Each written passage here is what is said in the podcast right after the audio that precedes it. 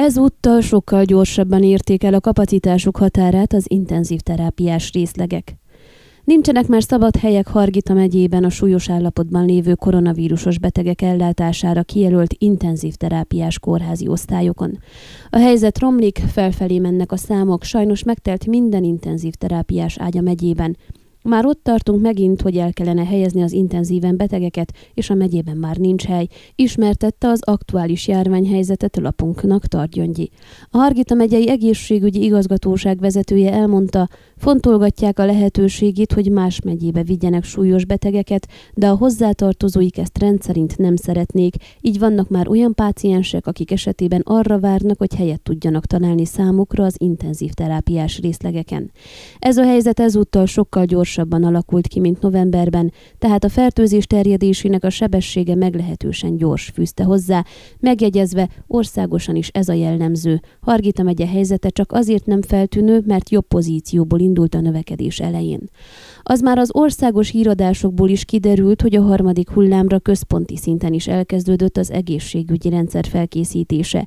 Amint arról Targyöngyi tájékoztatott, az egészségügyi minisztériumban már elemzik annak a lehetőségét, hogy intenzív terápiás praxisjogot adjanak azoknak a szakorvosoknak, például kardiológus, belgyógyász, általános sebész szakorvosoknak, akinek a képzési profilja tartalmazza az életben tartásra, tehát a vitális funkciók fenntartására irányuló képesítést, annak érdekében, hogy egy intenzív terápiás szakorvossal együttműködve ők is tudjanak dolgozni ezeken az osztályokon.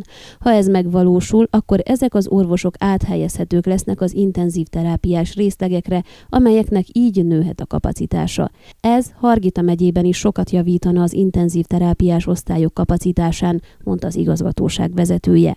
A kórházi ellátásra szorulók közt több a fiatal, mint a novemberi hullám idején, egyre több a tünetes beteg, és a tünet együttes is súlyosbodik. Ugyanakkor a kezelő orvosok jelzései alapján országszerte jellemző, hogy a kórházba kerülő betegek esetében az oxigénellátás szükségessége hamarabb jelentkezik, mint az előző hullámban. A fiatal betegek számának növekedéséhez biztosan köze van az iskola kezdésnek is, ugyanakkor az, hogy gyakoribb a súlyosabb állapotba kórházba kerülők száma azért lehet, mert a fertőzöttek közül sokan otthon próbálnak meggyógyulni, és későn fordulnak orvoshoz, véli Targyöngyi. Ne feledjük, hogy az első hullám idején még kötelezően minden fertőzött kórházba került, és a második hullámban is sok fertőzött azonosításához és így időben történő ellátásához hozzájárult az intézményes tesztelés. Most viszont sokan kikerülik a tesztelést, csak az utolsó pillanatban fordulnak orvoshoz, amikor otthon nem javul, hanem romlik az állapotuk. Azt már az előző két hullám tapasztalataiból tudják, hogy azokban az esetekben alakultak ki a súlyosabb szövődmények, amelyekben későn kezdődött meg a beteg ellátása, ezért továbbra is ajánlott felvenni a házi orvossal a kapcsolatot az első egyértelmű tünetek megjelenésekor, és elvégeztetni egy hivatalos koronavírus tesztet, hangsúlyozta a megyei egészségügyi igazgatóság vezetője.